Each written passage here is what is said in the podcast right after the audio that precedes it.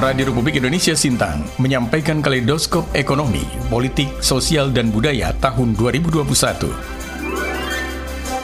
Inilah kaleidoskop ekonomi, politik, sosial, dan budaya dua ribu dua puluh satu merupakan kilas balik berbagai peristiwa yang terjadi di bumi senentang Sintang yang berkaitan ekonomi, politik, sosial, dan budaya berhasil direkam R R I Sintang. Saudara, tidak terasa detik demi detik yang kita lalui membawa kita di penghujung tahun dua ribu dua puluh satu.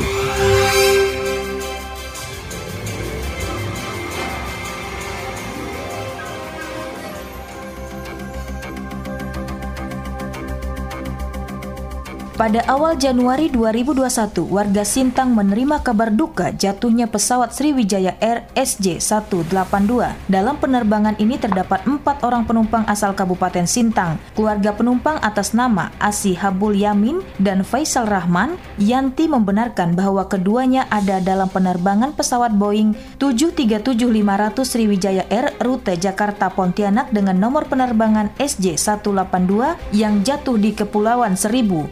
Kepala Bandara Sungai Tebelian Sintang, Patah Atabri, mengatakan terkait pesawat Sriwijaya Air S J satu delapan dua yang hilang kontak, pihaknya melakukan pengecekan di manifest Sriwijaya.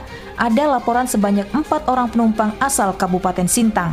Pada bulan Januari ini juga, D P R D Kabupaten Sintang menggelar rapat paripurna pengumuman penetapan pasangan Bupati dan Wakil Bupati Sintang terpilih hasil pemilihan Bupati dan Wakil Bupati Sintang tahun dua ribu dua puluh dan pengumuman akhir masa jabatan Bupati Sintang periode tahun dua ribu enam belas sampai dua ribu dua puluh satu di gedung D P R D Sintang. Ketua D P R D Sintang Florensius Roni menyampaikan dasar dari pengumuman penetapan pasangan Bupati dan Wakil Bupati terpilih dan pengumuman akhir masa jabatan Bupati Sintang periode dua ribu enam belas sampai dua ribu dua puluh satu adalah Undang-Undang Nomor satu Tahun dua ribu empat belas tentang pemilihan gubernur, wakil gubernur, bupati, wakil bupati, dan wali kota serta wakil wali kota. Maka dengan ini kami umumkan bahwa pasangan bupati dan wakil bupati terpilih hasil pemilu bupati dan wakil bupati Sintang tahun dua ribu dua puluh adalah pasangan calon nomor urut satu, yaitu Saudara Doktor Haji Jarot Winarno M P H dan Saudara Sudianto S A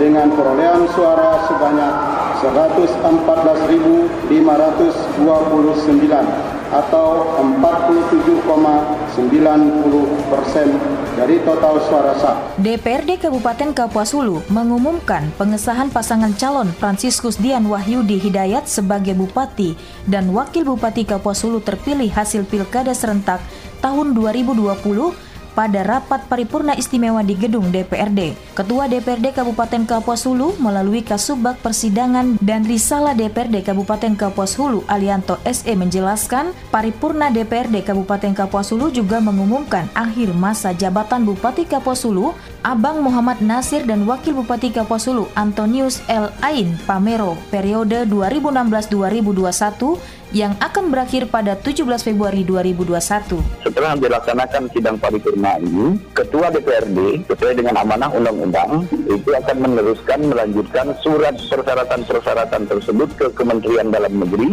melalui Gubernur Kalimantan Barat. Untuk pelantikan, eh, tanggal pastinya pelantikan dari eh, Gubernur Kalimantan Barat, kita masih menunggu edaran daripada Menteri Dalam Negeri. Nah, yang pastinya pada tanggal tujuh belas Februari dua ribu dua puluh satu berakhirlah masa jabatan Bupati dan Wakil Bupati yang periode dua ribu enam belas dan dua ribu dua puluh satu. Apabila terjadi pergeseran waktu pelantikan, maka pelantikan yang dilaksanakan adalah uh, P J Bupati. Memasuki bulan Februari dua ribu dua puluh satu, perayaan Imlek tahun dua ribu dua puluh satu dua ribu lima ratus tujuh puluh dua di Kelenteng Hatimulia Sintang terlaksana secara sederhana tanpa adanya pertunjukan, barongsai, dan aktivitas yang mengumpulkan massa dalam jumlah banyak. Pengurus Kelenteng Hatimulia Sintang, Sansui, kepada R R I mengatakan, tahun ini, perayaan Imlek dilaksanakan secara sederhana dengan rasa syukur kepada Tuhan Yang Maha Esa serta permohonan agar tahun ini diberikan hal yang baik dari tahun kemarin. Siapa yang sampai datang, satu dua masuk, sembahyang sudah selesai, sembahyang pulang. Kemudian udah masuk lagi, pulang lagi, gitulah. Cuma yang kau waktunya panjang. Ini masing-masing masuk, dua orang masuk kan, sudah sembahyang, sudah selesai sembahyang pulang. Nah, ada lagi, datang lagi, dua, tiga masuk. Saya sembahyang, pulang. Nggak ada berkumpul ramai-ramai, enggak. Gubernur Kalimantan Barat Sutarmiji melantik lima bupati dan wakil bupati terpilih hasil pilkada serentak tahun dua ribu dua puluh pada Jumat dua puluh enam Februari dua ribu dua puluh satu di Balai Petiti, kantor Gubernur Kalimantan Barat. Lima kabupaten tersebut meliputi Kabupaten Sintang, Kapuasulu, Melawi, Bengkayang, dan Ketapang. Pelantikan ditandai dengan pengucapan sumpah janji, penandatanganan fakta integritas, pemasangan tanda jabatan, dan penyerahan surat keputusan Menteri Dalam Negeri Republik Indonesia oleh Gubernur Kalbar kepada Bupati dan Wakil Bupati yang dilantik. Menteri Dalam Negeri Republik Indonesia hanya mengeluarkan satu surat keputusan untuk mengesahkan pengangkatan lima kepala dan wakil kepala daerah di Kalimantan Barat. Pada hari ini, Jumat, tanggal dua puluh enam Februari dua ribu dua puluh satu, saya, Gubernur Kalimantan Barat, atas nama Presiden Republik Indonesia dengan resmi melantik saudara Doktor Haji Jarot Winarno M Med D P H dan Sudianto S H sebagai Bupati dan Wakil Bupati Sintang. Selamat atas pelantikan saudara. Semoga Allah subhanahu wa taala selalu memberikan kemudahan dalam kita menjalankan tugas sehari-hari. Maret dua ribu dua puluh satu, sebanyak seratus sebelas kepala desa terpilih hasil pemilihan kepala desa serentak tahun dua ribu dua puluh di Kabupaten Melawi dilantik di halaman rumah dinas jabatan Bupati Melawi. Bupati Melawi Dadi Sunarya dalam sambutannya mengatakan dirinya sangat bersyukur karena pemilihan kepala desa di Kabupaten Melawi dapat terlaksana kendati sempat tertunda disebabkan pandemi covid sembilan belas. Saya ingin mengungkapkan rasa kegembiraan, kebahagiaan, dan kebanggaan saya karena dapat bertemu dan bertatap muka secara langsung pada hari ini.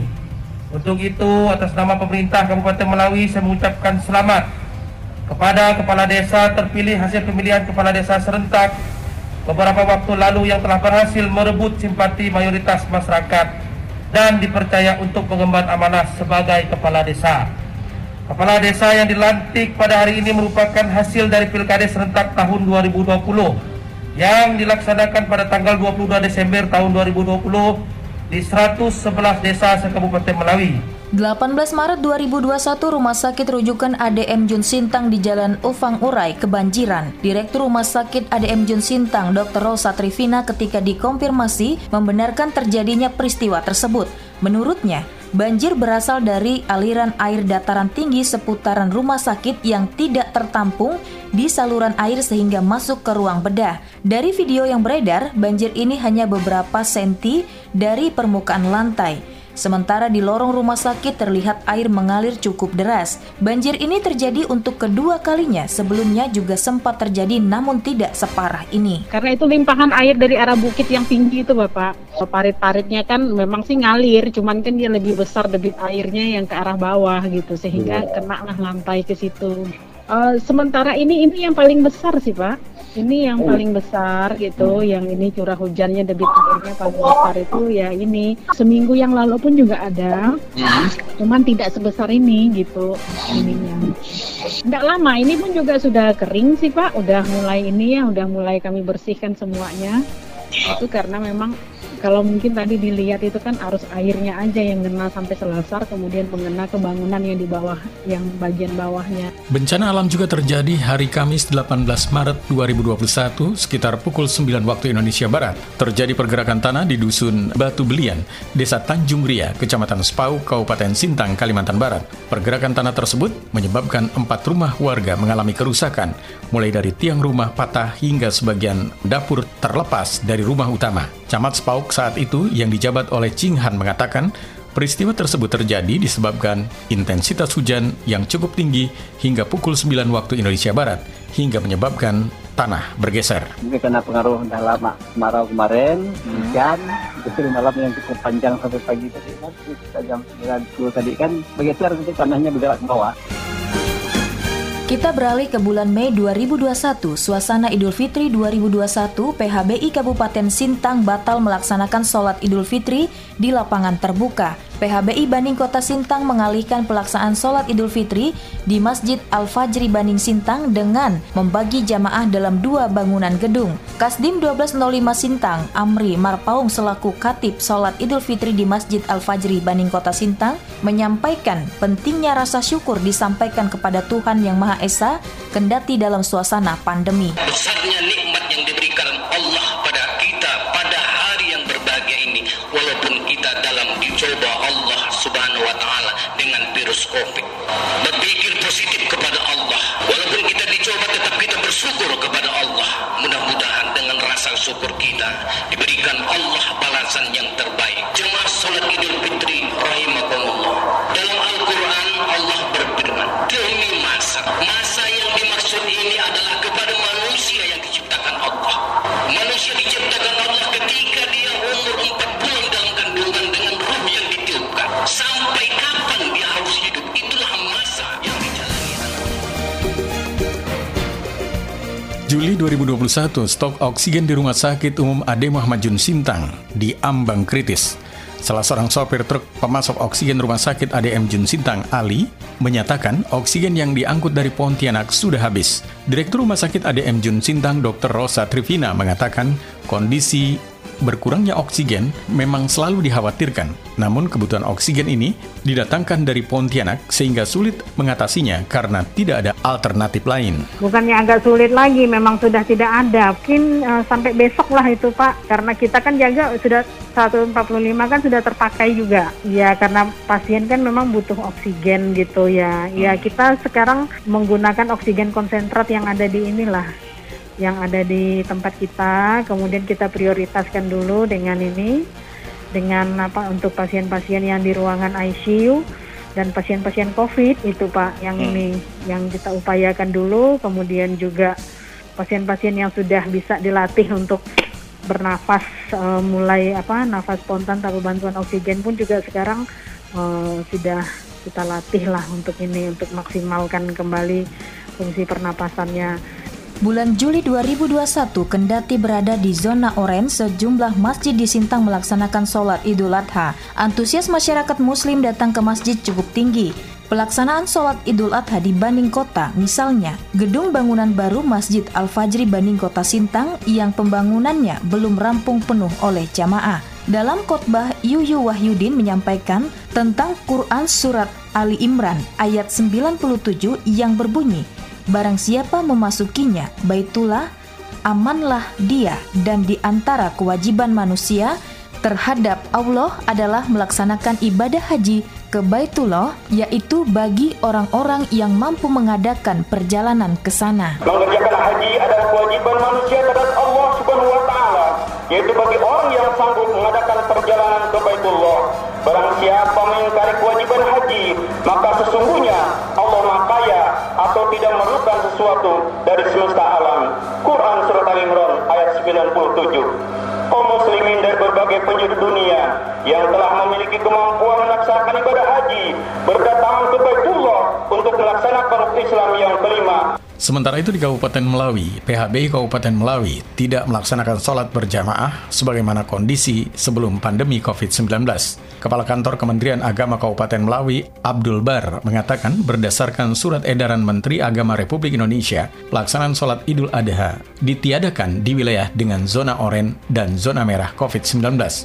Sementara itu Ketua P H B I Kabupaten Melawi, Aimol, mengatakan P H B I Melawi mengikuti ketentuan yang sudah ditetapkan pemerintah untuk meniadakan sholat Id disebabkan kondisi zona penyebaran covid sembilan belas di wilayahnya yang masih belum memungkinkan. Berdasarkan keputusan tim Covid Kabupaten Melawi dan berdasarkan edaran Gubernur dan Kementerian Agama, kita tidak Uh, melaksanakan sholat Id yang diselenggarakan oleh P H B I. Jadi uh, tahun ini kita mengikuti protokol kesehatan secara baik, anjuran pemerintah. Jadi P H B I tidak menyelenggarakan sholat Id di lapangan.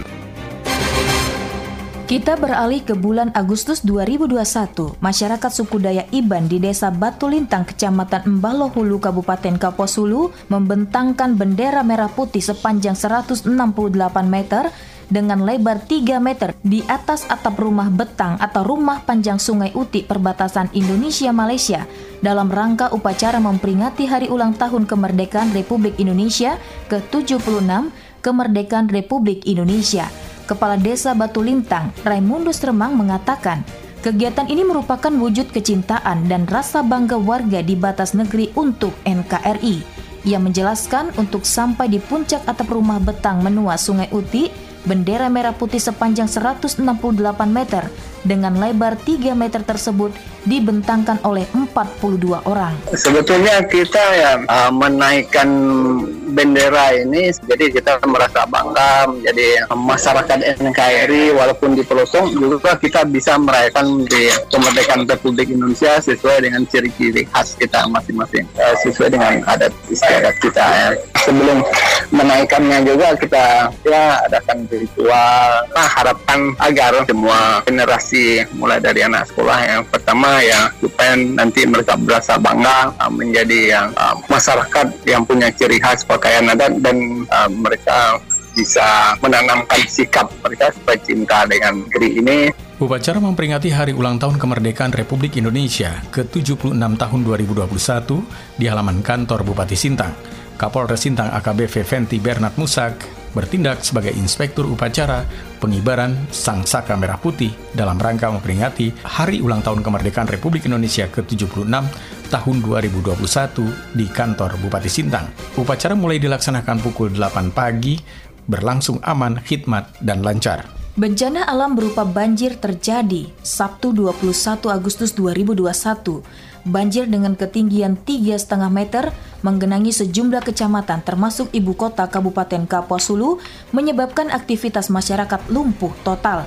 Kepala Badan Penanggulangan Bencana Daerah B P B D Kabupaten Kapuas Hulu Gunawan menjelaskan, banjir terparah terjadi di Kecamatan Putusibau Selatan, Putusibau Utara, dan Kecamatan Bika karena ketinggian banjir di permukiman warga berkisar satu hingga tiga koma lima meter. Dari hasil pantauan kita, ketinggian air itu lumayan, tergantung variasi tinggi permukaan tanah. Bahkan di Kulon Kedamaian Hilir itu bisa mencapai tiga meter lebih. Nah, himbauan kepada masyarakat, kita harapkan kepada masyarakat agar lebih waspadai terkait dengan cuaca yang cukup ekstrim, terutama batik sor ini. Nah, kita harapkan dengan situasi kondisi yang sering kita update dan kita sampaikan, artinya masyarakat sudah ada upaya antisipasi terhadap bencana. Apa yang tidak, uh, mereka harus waspada. Apalagi kalau misalnya terjadi banjir dan mereka sudah harus menyiapkan evakuasi diri. Kita beralih ke bulan September dua ribu dua puluh satu. Pusat Paguyuban Warga Jawa Puspawaja bersama dengan Kesultanan Sintang menggelar acara budaya Jamas, yaitu acara budaya memandikan benda pusaka peninggalan Patih Loh Gender yang berada di Kesultanan Sintang. Ketua Panitia Pelaksana Acara Gelar Budaya Jamas ini, Supri, menjelaskan kegiatan yang dilakukan oleh Puspawaja dan Kesultanan Sintang ini adalah untuk menjaga tradisi warisan dari para leluhur. Benda-benda pusaka peninggalan leluhur tersebut perlu dijaga, kemudian untuk menjaga salah satunya dengan membersihkan. Nah, prosesi Jamas Pusaka itu yaitu pembersihan pusaka peninggalan Patih Loh Gender. Sementara puncak peringatan Hari Radio ke tujuh puluh enam tahun dua ribu dua puluh satu, seluruh angkasawan angkasawati R R I Sintang melaksanakan upacara bendera dan penyulutan obor Tri Prasetya R R I di R R I Sintang Sabtu sebelas September dua ribu dua puluh satu. Dalam sambutan tertulis P L T Direktur Utama R R I Hari Sudaryanto yang dibacakan Kepala Stasiun R R I Sintang, April Miss Wirawan menyampaikan, upacara bendera yang diselenggarakan secara serentak di seluruh stasiun penyiaran R R I di tanah air menjadi momen penting dan strategis untuk meningkatkan kembali tekad yang terkandung dalam Tri Prasetya R R I. Sabtu delapan belas September dua ribu dua puluh satu, Wakil Bupati Sintang Yosef Sudianto meninggal dunia di Rumah Sakit R S C M Jakarta. Jenazah Wakil Bupati Sintang Yosef Sudianto tiba di rumah duka yang berada di Gang Evata, Munggu Serantung, Sintang pada Minggu siang sekitar pukul empat belas dua belas waktu Indonesia Barat setelah melalui perjalanan darat menggunakan ambulans dari Pontianak. Saat penyerahan jenazah kepada pemerintah Kabupaten Sintang, perwakilan keluarga Yosef Sudianto, Wiropranata, menyampaikan ucapan terima kasih yang setulus-tulusnya atas segala perhatian yang diberikan kepada keluarganya. Oktober dua ribu dua puluh satu, sepuluh kecamatan di Kabupaten Kapasulu, Kalimantan Barat dilanda banjir dengan ketinggian mencapai tiga koma lima meter, menyebabkan akses transportasi lumpuh total dan seluruh aliran listrik dipadamkan. Ketua Tim Reaksi Cepat T R C Pramuka Kabupaten Kapasulu, Kendi, mengatakan hingga Minggu tiga Oktober dua ribu dua puluh satu, tim gabungan tanggap bencana yang terdiri dari T N I, Polri, B P B D, T R C Pramuka, Tagana, dan Satpol P P Kabupaten Kaposulu masih terus melakukan monitoring sekaligus mengevakuasi warga ke posko pengungsian yang telah disiapkan pemerintah Kabupaten Kaposulu, yakni posko induk di B P B D Kabupaten Kaposulu dan posko kedua di Rumah Adat Melayu Kabupaten Kaposulu. Dari kemarin dua Oktober dua ribu dua puluh satu kita Kabupaten Kaposulu khususnya listriknya yang dimatikan dari mulai itu kurang lebih pukul sepuluh tiga puluh karena ada gardu beberapa gardu yang nyetrum sehingga kita berkoordinasi ke pihak uh, P L N untuk minta dimatikan itu mati total. Dan kita di sini tim gabungan dibagi beberapa titik untuk membantu evakuasi. Kamis tujuh Oktober dua ribu dua puluh satu, pelaksana harian Bupati Sintang saat itu Doktor Anda Yosefa Hasnah melantik dua ratus delapan puluh tujuh kepala desa hasil pemilihan kepala desa serentak tahun dua ribu dua puluh satu di Indoor Apang Semangai Sintang. Yosefa Hasnah mengingatkan bahwa tugas dan tanggung jawab kepala desa khususnya di Kabupaten Sintang pada masa mendatang akan semakin kompleks. Tantangan tersebut semakin berat karena pandemi covid sembilan belas yang masih belum berakhir serta potensi terjadinya bencana alam baik banjir, longsor, maupun kebakaran hutan dan lahan. Saya meminta kepada saudara-saudari kepala desa, berikan dukungan terhadap segala kebijakan pemerintah, pemerintah daerah dalam menanggulangi penyebaran covid sembilan belas dengan mendorong masyarakat untuk mengikuti program vaksinasi, antisipasi terjadinya potensi bencana alam, baik berupa banjir, tanah longsor, maupun kebakaran hutan dan lahan di wilayah masing-masing. Di bulan Oktober, ratusan ekor babi mati secara perlahan di kandang-kandang peternak babi di Sintang akibat virus tersebut dan mengancam sekitar enam puluh tujuh ribu ekor babi milik peternak di Kabupaten Sintang. Hal ini terungkap dalam pertemuan sosialisasi pengendalian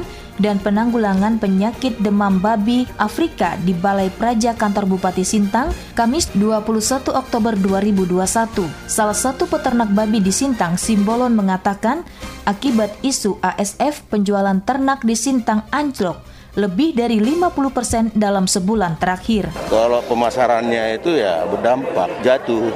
Bapak biasanya? Terus tadinya langganan saya umpamanya tiap minggu, ya kadang tiga minggu. Sepi, tak laku, kata mereka gitu kan. Ya. Nah, enggak jualan nih, katanya gitu kan. Orang enggak mau beli, katanya. Yang jelasnya, pengeluaran pakan saya, yang habis dimakan babi saya satu minggu itu, satu minggu itu untuk delapan puluh juta habis. Untuk pakan saja? Hmm. Itu yang pusing nih, makanya tadi disinggung masalah pengeluaran babi ke luar daerah. Tadi kan tanggapan saya, bisa-bisa saja keluar, tapi dengan solusi min, bagi yang tidak terkena, keluarkan surat keterangan dengan tidak terlalu sulit persyaratannya. Gitu. November dua ribu dua puluh satu, Dewan Perwakilan Rakyat Daerah D P R D Kabupaten Sintang melaksanakan rapat paripurna pengumuman usulan pemberhentian Wakil Bupati Sintang, Sudianto S H, masa jabatan dua ribu dua puluh satu sampai dua ribu dua puluh enam. Ketua D P R D Sintang Florentius Roni mengatakan seluruh persyaratan penetapan pemberhentian Wakil Bupati Sintang akan disampaikan ke Kementerian Dalam Negeri Republik Indonesia melalui Gubernur Kalimantan Barat sebagai bahan diterbitkannya Surat Keputusan Menteri Dalam Negeri tentang pemberhentian dengan hormat Wakil Bupati Sintang karena meninggal dunia. Pada kesempatan ini perkenankan kami D P R D Sintang mewakili pimpinan mengucapkan terima kasih dan penghargaan yang setinggi-tingginya kepada keluarga besar Bapak Almarhum Sudianto S H atas dedikasi dan pengabdian beliau selama menjabat sebagai Wakil Bupati Sintang.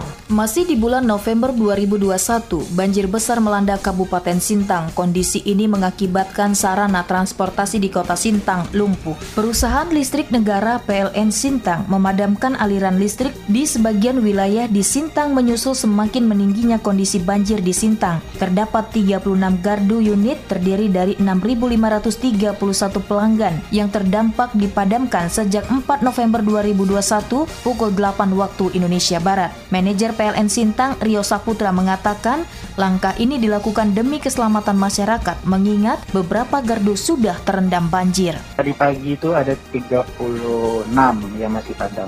Mungkin akan bertambah Pak, lihat kondisi air masih ini kan. Jadi tim kami masih patroli nih, melihat gardu-gardu yang kita rasa sudah tidak aman ya kita padamkan. Ya, dari P L N kita madamkan bukan semata-mata sepihak ya, jadi kita utamakan keselamatan di sisi masyarakat juga, terutama eh, anak-anak juga yang main-main air gitu kan, namanya air Pak ya, jadi eh, kan bisa mengantarkan arus listrik. Juga kami juga ada himbauan juga dari P L H Bupati untuk eh, mengamankan eh, peralatan listrik yang uh, terdampak banjir ya, untuk keselamatan masyarakat. Dan masyarakat pun kami himbau ya kesadaran sendiri juga Pak uh, untuk mematikan terutama instalasi di dalam rumah. Sementara itu layanan air dari P D A M Sintang di sejumlah titik sempat tidak dialiri beberapa jam. Direktur P D A M Sintang Doktor Jane Elizabeth Wisang menjelaskan tidak dialiri sementara layanan air bersih untuk pelanggan yang berada di pemukiman banjir berdasarkan koordinasi bersama perusahaan listrik negara atau P L N Rayon Sintang dengan memperhatikan prinsip keselamatan, kesehatan, serta berdasarkan standar operasional prosedur P L N dalam kondisi darurat. Iya, ini waktu kemarin sempat banjir e, tinggi kemarin, yang sebelum yang, yang sempat surut kemarin itu juga memang sempat off satu hari, Senin, Selasa, Minggu lalu ya, itu juga sempat off. Kemudian hari keduanya dihidupkan karena uh, sudah cukup layak dinilai oleh P L N. Nah, ini juga sama, kemarin begitu air kembali naik lagi, kami juga sudah mulai khawatir bahwa akan terjadi pemadaman karena ini memang di luar kekuasaan kami. Ini lebih cenderung ke P L N-nya yang memutuskan uh, apakah akan dihidupkan atau tidak. Ini juga berkaitan dengan prinsip K tiga, keselamatan, kesehatan kerja, uh, kemudian juga memang S O P dari P L N-nya sendiri. Sejumlah warga desa Tertung mengungsi ke areal perkebunan karena situasi yang semakin tidak memungkinkan untuk bertahan di rumah, mengingat kondisi air yang semakin naik. Camat Sintang, Siti Musrika, mengatakan sekitar tujuh puluh persen warga desa Tertung mengungsi akibat banjir yang belum ada tanda-tanda akan surut ini. Ia juga meminta masyarakat untuk mengungsi saja jika situasi memang sudah tidak memungkinkan untuk bertahan di rumah. Sudah saya suruh segera mobilisasi, sudah tidak boleh di makam, saya bilang. Pak Kades, tidak boleh ada orang mengungsi di makam, saya bilang, tidak ada tempat sekolah dasar, saya bilang, gunakan. Kamis delapan belas November dua ribu dua puluh satu, Menteri Pekerjaan Umum dan Perumahan Rakyat P U P R Basuki Hadi Mulyo tiba di Sintang guna meninjau kondisi banjir di wilayah timur Kalimantan Barat. Menteri P U P R menerima paparan singkat di Bandara Teblian Sintang tentang kondisi banjir yang selanjutnya memantau banjir lewat udara yang dilanjutkan peninjauan banjir di Sintang. Kamis dua puluh lima November dua ribu dua puluh satu, Sekretaris Jenderal Kementerian Lingkungan Hidup dan Kehutanan Republik Indonesia Doktor Insinyur Bambang Hendroyono M M melakukan kunjungan kerja ke Kabupaten Sintang. Bambang Hendroyono mengungkapkan untuk mengatasi banjir ini adalah sinergisitas pusat dan daerah dalam melihat landscape ekosistem yang ada di Kalimantan Barat. Jadi ketika kita sudah tahu apa yang menjadi penyebab-penyebabnya, pemerintah tentunya akan membuat rencana aksi dalam posisinya mengembalikan pemulihan itu ke, ke, ke fungsi perlindungan. Daerah tangkapan air Kapuas itu menjadi prioritas yang harus di, dikelola kembali agar memenuhi prinsip-prinsip norma-norma layaknya sebuah das yang harus bisa dijaga.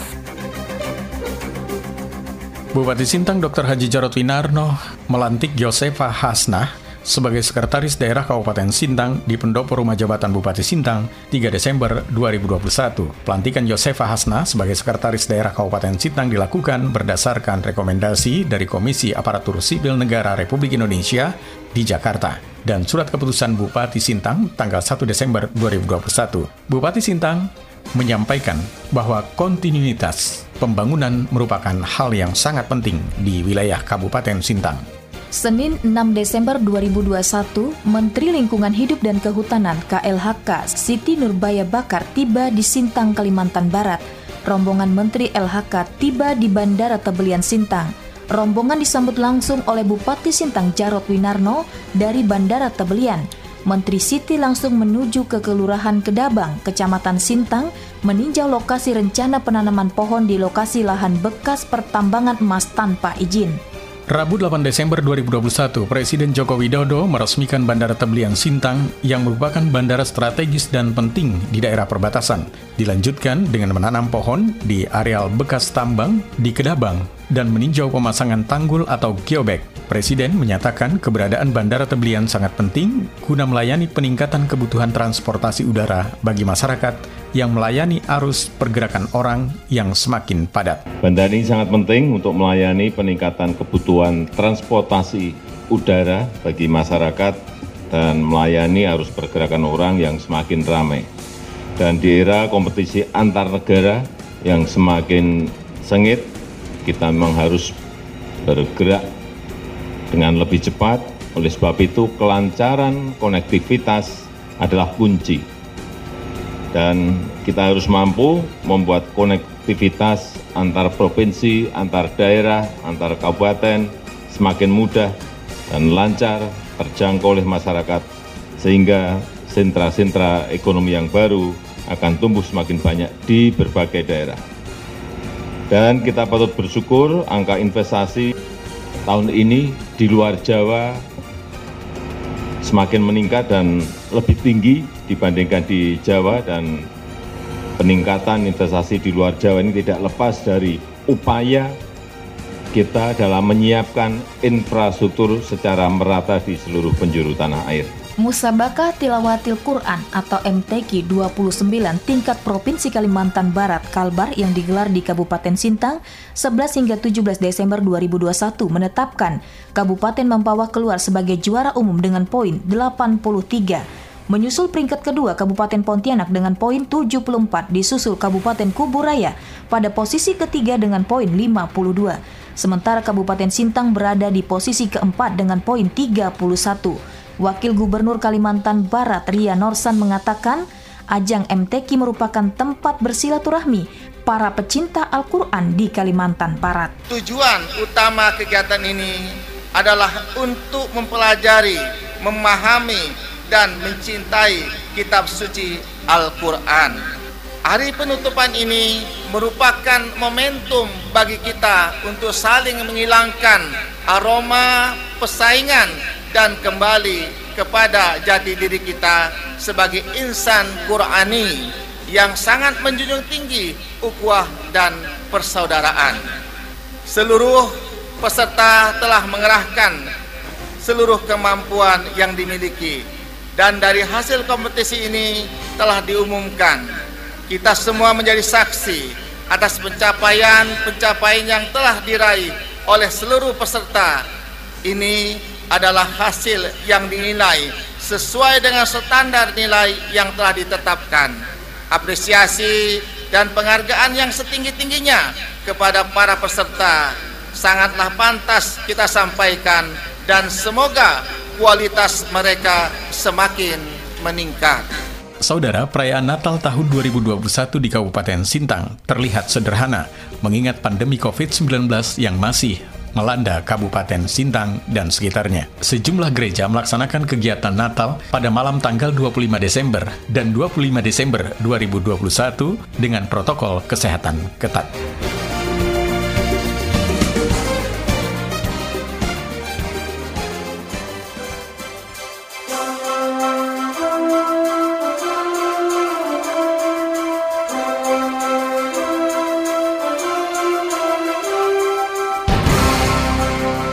Demikian Kaleidoskop Umum tahun dua ribu dua puluh satu, banyak peristiwa di Sintang yang mungkin tidak terekam dalam kaleidoskop kali ini.